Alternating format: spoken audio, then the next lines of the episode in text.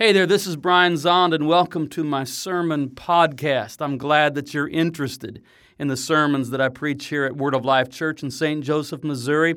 And if you ever feel inclined to help us by supporting us financially, you can do that at our website, wolc.com. Thank you.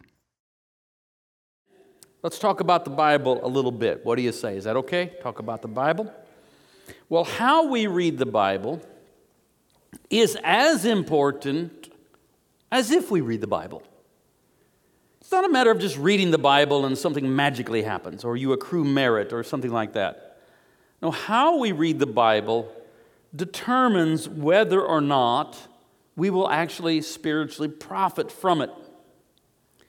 If we read the Bible in the way that Jesus taught on the Emmaus Road, if we read the Bible the way that is set forth in the New Testament by the apostles, if we read the Bible the way the church fathers, the first Christian theologians, taught how to read the Bible, if we do it that way, if we, if we read in the way of Christ and apostles and early Christians, we do not read from Genesis to Malachi, the Old Testament without Jesus, and then finally find Jesus when we get to Matthew. That is certainly not how to read the Bible, and it's not the pattern given to us by Christ and his apostles and the early Christians.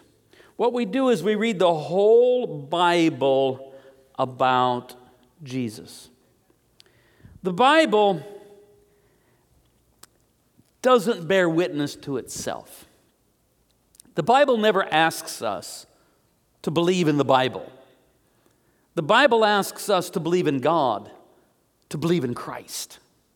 So Jesus says, You search the scriptures because you think that in them you have eternal life. Jesus says, No. It is the scriptures that bear witness to me. And Jesus says, If you want to have life, you must come to me. So, what the Bible does best is stand as an inspired sign, always pointing to Jesus. Not just when we get to Matthew, but throughout all of the Bible. And so, from now until November, we are finding Jesus in Genesis. You won't find the name Jesus in Genesis, but you'll find Jesus. We've already found Jesus in the story of creation because Christ is the creator. This creation is the good creation of Christ. Last Sunday, we found Jesus in the story of Adam, Adam, humankind, male and female, formed from the dust of the earth and receiving the breath of God. We found Jesus in the story of Adam because Jesus is the second Adam the recapitulation of the human race, giving the human race a new start. Today we're going to find Jesus in the story of Noah. I'm praying for it to rain during my sermon. That would just be so awesome. We're going to find Jesus in the story of Noah. Now, to understand the Noah story, you can't start with Noah. You have to back up. To understand the meaning, because there is a meaning, it's not just the story to tell. To understand the meaning of the Noah story, we have to start with a fellow named Lamech, three generations before Noah, because it's all tied together. So the Noah story is there in, you know, Genesis 6, 7, 8. But we have to start in Genesis 4, three generations before Noah. Genesis 4, verse 23. Lamech said, I have killed a man for wounding me a young man for striking me. If Cain is avenged sevenfold, truly Lamech is 70 times seven. Whew. What's going on here? Well, you, you remember Cain. This is the, the first son of Adam and Eve, and he has his brother Abel, who becomes his rival, and Cain kills his brother. God had warned Cain. He says, Look, there's something terrible crouching at your door. You really need to overcome this. Cain did not overcome it, it overcame Cain. Cain didn't see himself as his brother's keeper, but he saw himself as his brother's competitor, and that led ultimately to the violence of murder. And Cain, in his actions, had let loose an evil that had basically become uncontrollable six generations later. Lamech's bloody limerick, as I describe it, he says, I have, I have slain a man for wounding me. I've killed a man for striking me. If Cain's vengeance is sevenfold, my vengeance is 70 times seven. You remember, there was a mark put on Cain. And that if anyone killed Cain, then vengeance would be extracted seven times. I mean, seven people from his clan would be killed. That sort of idea. And uh, Lamech takes that and he's going to multiply it times 70. So he says, if somebody strikes me, I'll kill them. If somebody wounds me, I will slay them. And what we are seeing here is the exponential rise of violence in the world before the flood. This is the big problem in the world before the flood exponential violence, kind of an almost all against all violence, a Mad Max beyond Thunderdome antediluvian world.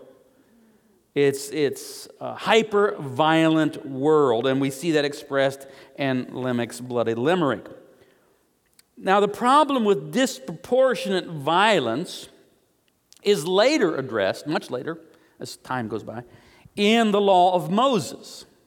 So, we find this three times. It's in, it's in Exodus, Leviticus, and Deuteronomy. Here's the version from Leviticus. Leviticus 24, law of Moses.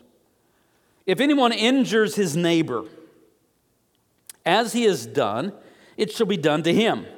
Fracture for fracture, eye for eye, tooth for tooth.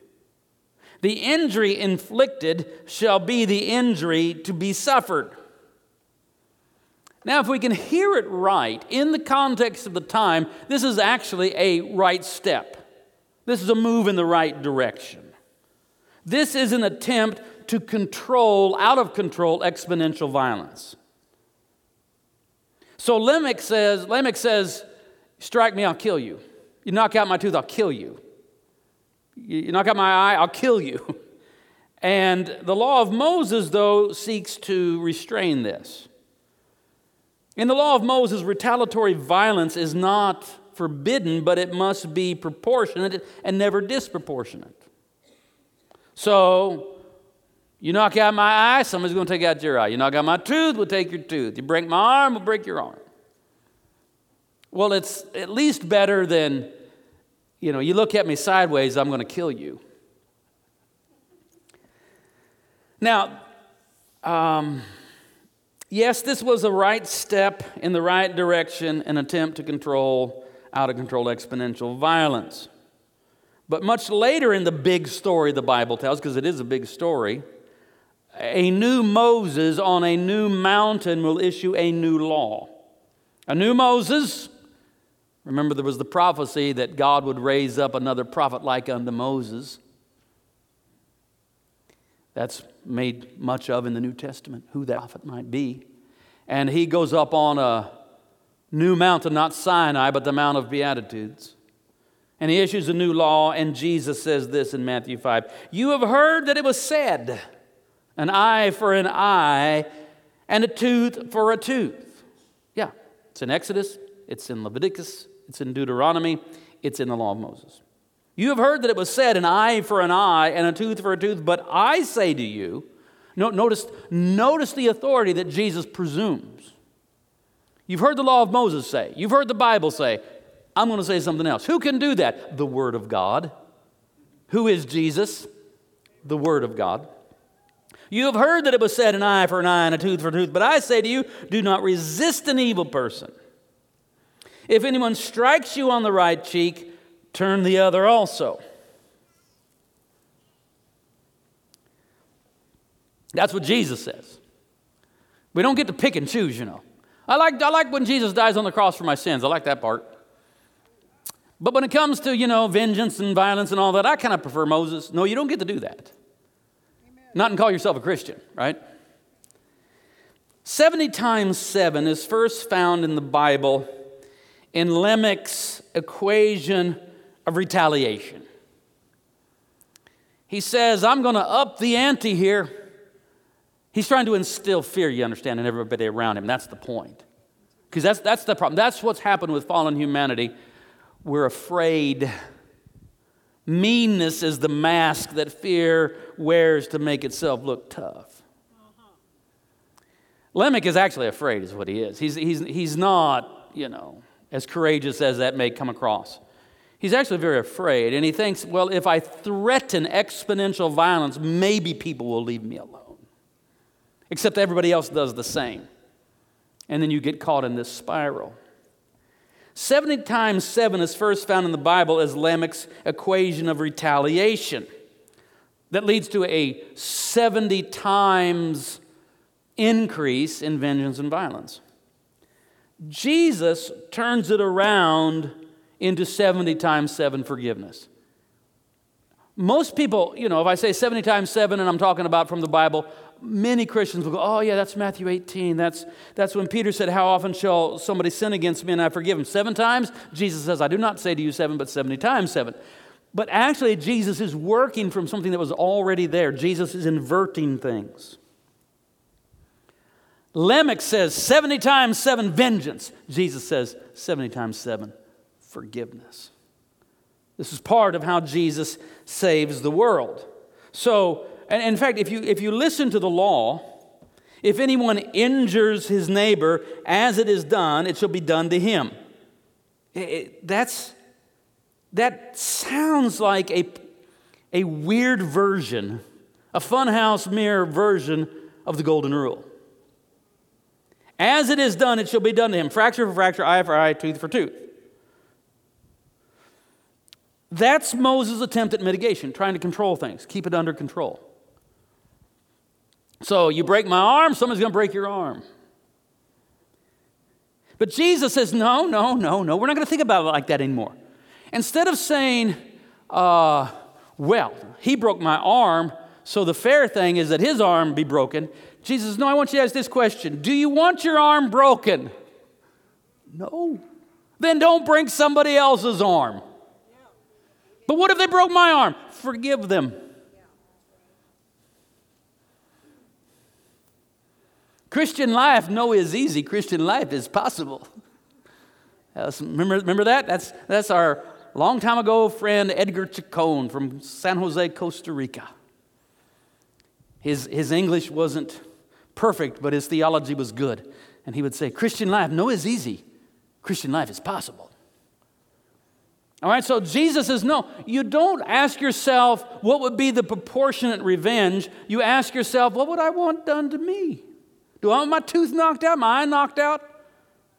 I mean, if we just keep it right there, you know, as some have observed, an eye for an eye leaves the whole world blind. I mean, eventually you start running out of eyes and teeth and arms to break. And so Jesus offers us something new. Now, it's not an abandonment of justice. That's not the point, not at all. But justice is driven by a restorative vision and not a retributive vision. The point isn't just to punish someone, to hurt them because they have hurt, right? That's, that's not a concept of biblical justice that comes from the living God whose foundation of his throne is righteousness and justice. God doesn't say the solution for the world is when people hurt people, we'll hurt them. No, the vision for justice in Scripture is how do we restore these people? How do we restore them to the community, to right relationship, to right relation within their own soul? How do we restore them? How do we bring them out of their fear? How do we bring them out of their shame? How do we restore them? So Lamech way back a long time ago, in the antediluvian world, offers violent vengeance. Moses later legislates a restrained mitigation. Jesus calls us to radical forgiveness. Lamech says, If you strike me, I will kill you. Moses says, If you strike me, somebody will strike you. Jesus says, If you strike me, I will not strike back. I will forgive you 70 times 7. All right, we have raced way ahead of our story, so we got to back up. We got to back up. Let's get to uh, the days of Noah. Genesis chapter 6, verse 11. Now the earth was corrupt in God's sight. And the earth was filled with violence. Yeah, because Cain had started something and Lamech had multiplied it 70 times 7. The earth was filled with violence. And God said to Noah, The end of all flesh has come before me. That's what you let violence get out of control, it can bring about the end of all flesh. All against all violence, and everybody gets killed. Now the earth was corrupt in God's sight, and the earth was filled with violence. And God said to Noah, The end of all flesh has come before me, for the earth is filled with violence.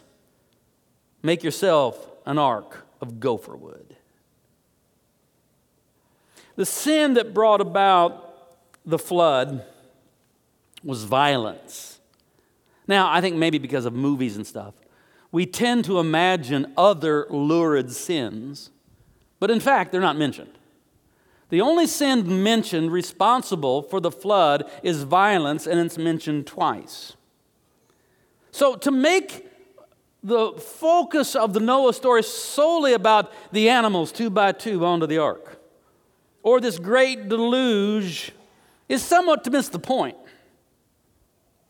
I heard years ago a preacher whose sermon on Noah basically consists in him being astounded at how much rain there was. And he'd calculated, well, you know, if all if the highest mountain is covered, how long, how hard did it have to rain for 40 days and 40 nights? I mean, for you to go from sea level to the sea now being at 29,035 feet, the, the elevation of the summit of Mount Everest. And the answer is a rather fantastic 362 inches an hour every hour for 40 days and 40 nights. That's a lot of rain. But that's not the point of the story. The point of the story isn't to figure out can we get an expedition to go up on Mount Ararat and find Noah's Ark. The point of the story is to grapple with the question why was the world so dirty that it needed such a big bath? And violence is the answer to that. So, in the Noah story, the solution to human violence is divine violence because we're very early in the story, the big story that the Bible tells, and it's a long way to Jesus. Nevertheless, the, from the very beginning, the very Christian beginning, um, the apostles and church fathers had no trouble finding Jesus in the Noah story. So we're going to ask the important questions. We're not going to ask, you know, can you really put two of every animal on that boat? How's that work? Can you really do that? We're not going to ask, you know, did it really rain 362 inches an hour every hour for 40 days and 40 nights? We're not going to ask that question. We're going to ask the question that we're supposed to ask where do we find Jesus? Where do we find Jesus in this story? Well, first of all, we find Jesus in Noah himself. Now, hold on. Try not to get confused here. The father of Noah is Lamech, not that Lamech. You know, there's more than one Lamech in Genesis. You say, I did not know that. That's why you come to church. Not the, not the bloody limerick, the bloody Lamech with his bloody limerick of vengeance. Not that one. This is a different one. This, this is, well, I'll clarify, Lamech, the son of Methuselah, the son of Enoch. And you say, why, why didn't you tell me? Of course, we know that. Yes, yes. All right, so Lamech, son of Methuselah, son of Enoch, is the father of Noah. Genesis 5 29. Lamech named his son Noah, saying, He will comfort us in our sorrow. The name Noah sounds like the Hebrew word for comfort, relief, rest. It's kind of a pun thing where it sounds like it. Noah sounds like the Hebrew word for comfort or relief or rest. So when the world has gone wrong, there is one in whom we are to find relief and comfort and rest. And I'll say to you, are you suffering through a time of sorrow, distress, painful toil? Well, a lot of people are right now. It's a difficult time for multiple reasons, and I think this, I could be wrong, but I'm probably not. I think most of us are feeling more stress than we're even aware of. Because, you know, we just got to put our head down and get through all that's going on. And I don't, I don't just mean a pandemic, I mean all kinds of things that are happening simultaneously. And we know we just have to deal with it. We can't just collapse under the weight of it. We have to, you know, find a way to function. But I think that stress is internalized more than we know. And uh, we're a little bit more on edge. We're a little bit more under it. We're feeling it, although we try not to perhaps acknowledge that fully. What do you do? Well, you come to the one whom you have come to know can give you relief and comfort and rest. And Jesus says, because I'm all about finding Jesus in Genesis. So if I find out that Noah's name means this is the one that gives us comfort from our sorrows, relief from our sorrows, rest from our sorrows, then I go, oh, they called him Noah, but I know who that is. Jesus said, Come to me, all you that are weary and carrying heavy burdens, and I will give you rest. Take my yoke upon you and learn from me, for I am gentle and humble in heart, and you will find rest for your souls. For my yoke is easy and my burden is light. So when life is too much, too hard, too heavy, too complicated, and you're just too tired, Come to Jesus. I mean, really come to Jesus. You say, How do I do that? Well, you just sit with him and say, Jesus, here I am. You said to come to you. If it's too hard, too heavy, too much, it's too hard, too heavy, too much, and I'm just too tired to do much about it. Here I am. Help me out. Just do that and see what happens. Just do that. Maybe, maybe I feel like saying this. I think somebody needs to hear this, maybe here online. I think somebody here needs to quit reading the Bible, trying to find all the answers, and read one book for a while. You got 66 books in the Bible. I'm gonna, I want to reduce your Bible for a while to one. I want, you, I want to pare your Bible down to the Gospel of John. And just read it, not looking for answers, but looking to, to see Jesus, to come to Jesus, just to hear what he says and to to be present to Him. Just, just read it slowly, not in a hurry, and just let Jesus, let it point you to Jesus. Let, let, let the Gospel of John point you to Jesus and believe that Jesus is there to comfort you, to give you relief, to give you rest. I think that's good counsel for somebody here. Okay, so we can find Jesus in the story of Noah as Noah, the one who brings us comfort in our sorrow. And we can find Jesus in the flood story as the flood itself, believe it or not. Where do we find Jesus in the story of Noah? Well, we find him as Noah, but we also find him as the flood. This is exactly what the Apostle Peter does in his first epistle. Peter sees the flood that cleansed the world as a prophecy of our baptism into Christ. He writes like this God waited patiently in the days of Noah during the building of the ark, in which a few, that is, eight persons, were saved through water. And baptism, which this prefigured, now saves you, not as a removal of dirt from the body, but as an appeal to God for a good conscience through the resurrection of Jesus Christ. This is an excellent example of how early Christians read the Old Testament. In the flood story, Peter sees God not destroying the world, but baptizing the world. In the flood story, Peter, now with the lens of Christ, sees God not destroying the world, but baptizing the world.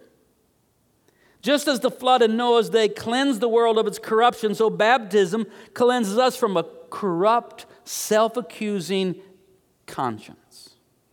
Anybody ever have trouble with your conscience? I mean, conscience is good, but sometimes, you know, it gets out of control. Sometimes, you know, it's like, enough here. I know. Right? Anybody ever had that problem where, where your conscience just wouldn't give you a break? There's no mercy from your conscience? Well, this passage talks about being saved from that phenomenon. We're saved not because we're good enough or because we can convince ourselves we're saved. We're saved because we're in Christ.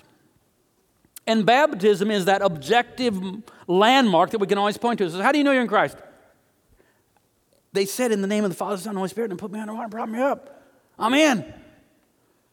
And that is where you can say, I know I'm a failure. I know I'm a mess. I know I've sinned a lot, but guess what? I'm in Christ. And everything's going to be all right. Here's what St. Augustine says. Peri just loves St. Augustine, right, Peri? It's an inside joke. Peri's getting a master's degree in theology. She's been reading a lot of St. Augustine because it was assigned to her. Not her favorite. Anyway, uh, St. Augustine said, this is, you'll like this though, Peri. St. Augustine says this some people have the worst consciences.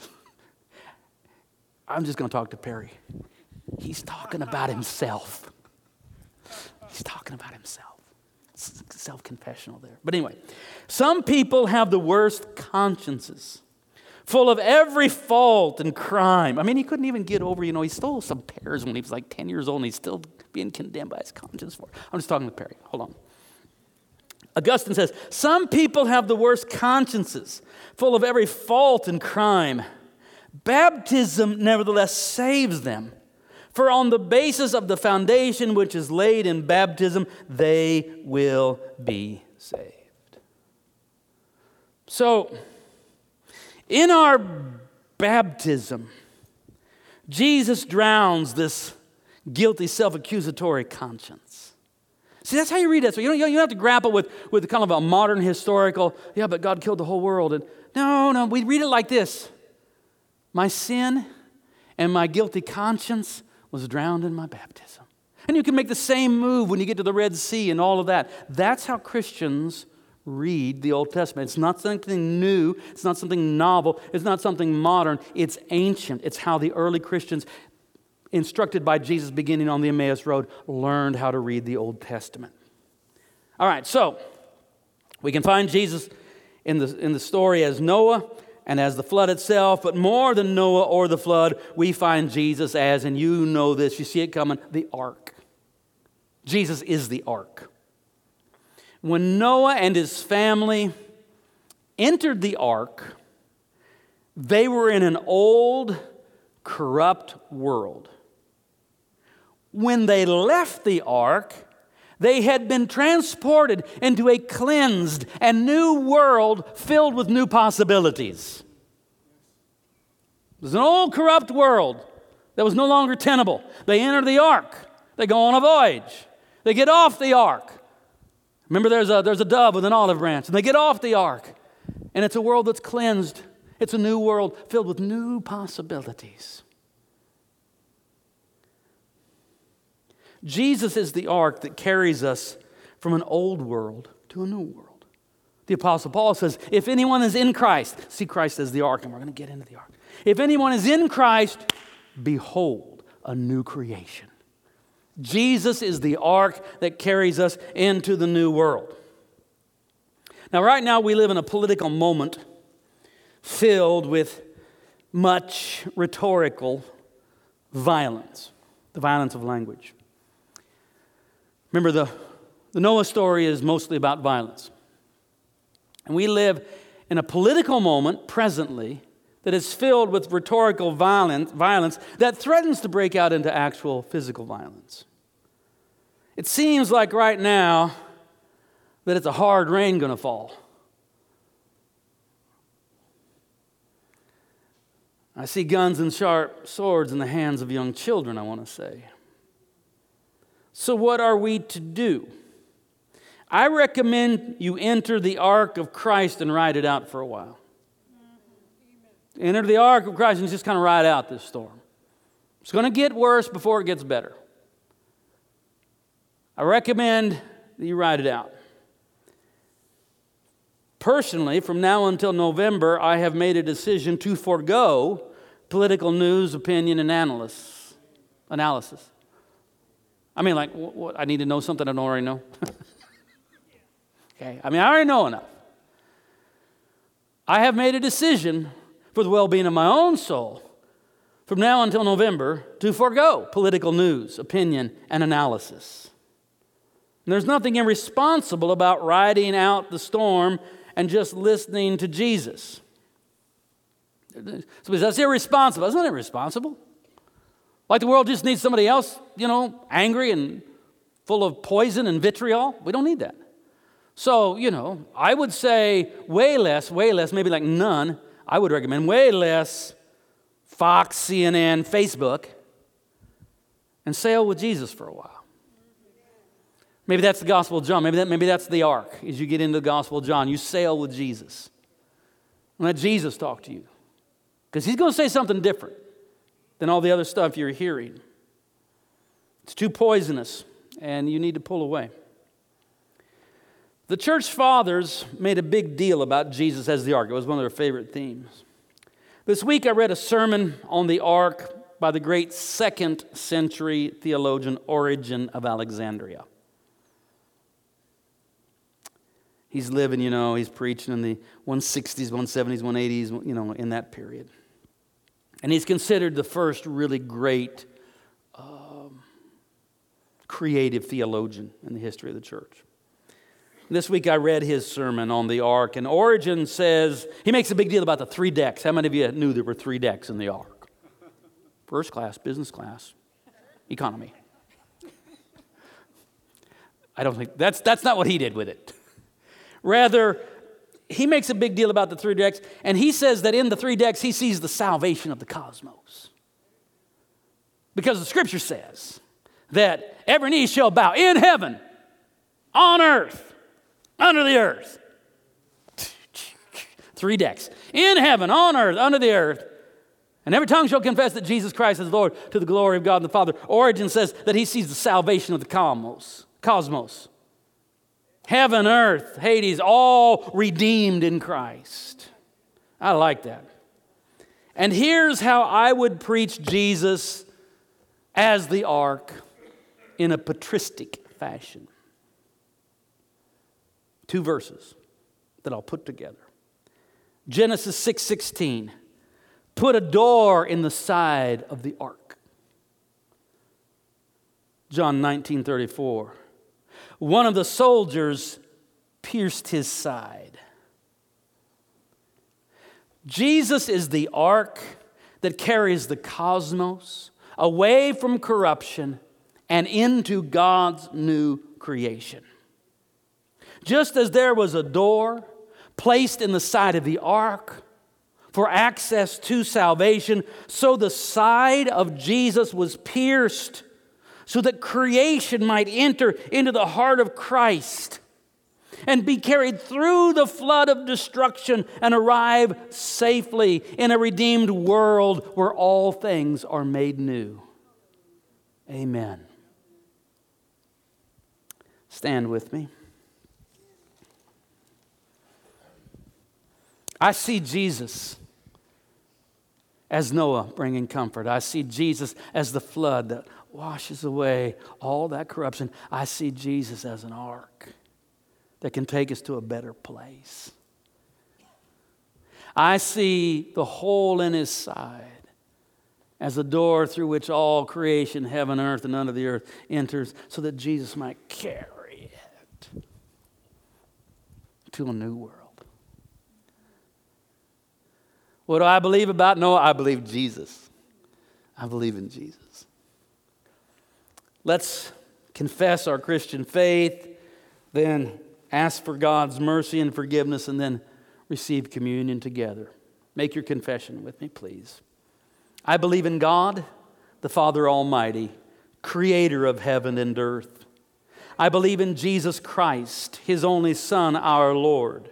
He was conceived by the power of the Holy Spirit and born of the Virgin Mary. He suffered under Pontius Pilate was crucified, died, and was buried. He descended to the dead. On the third day, he rose again. He ascended into heaven and is seated at the right hand of the Father. He will come again to judge the living and the dead. I believe in the Holy Spirit, the Holy Catholic Church, the communion of saints, the forgiveness of sins, the resurrection of the body, and the life everlasting. Amen. Most merciful God. We confess that we have sinned against you in thought, word, and deed, by what we have done and by what we have left undone. We have not loved you with our whole heart. We have not loved our neighbors as ourselves. We are truly sorry and we humbly repent. For the sake of your Son, Jesus Christ, have mercy on us and forgive us, that we may delight in your will and walk in your ways to the glory of your name. Amen. God is gracious to all who confess their sins and in humility ask for mercy. In the name of the Father, the Son, and the Holy Spirit, your sins are forgiven. And this is the table, not of the church, but of the Lord. It is made ready for those who love him and for those who want to love him more. So come, you who have much faith, and you who have little. You who have been here often, and you who have not been here long. You who have tried to follow, and you who have failed, come. Because it is the Lord who invites you. It is His will that those who want Him should meet Him here, right here, right here. Amen.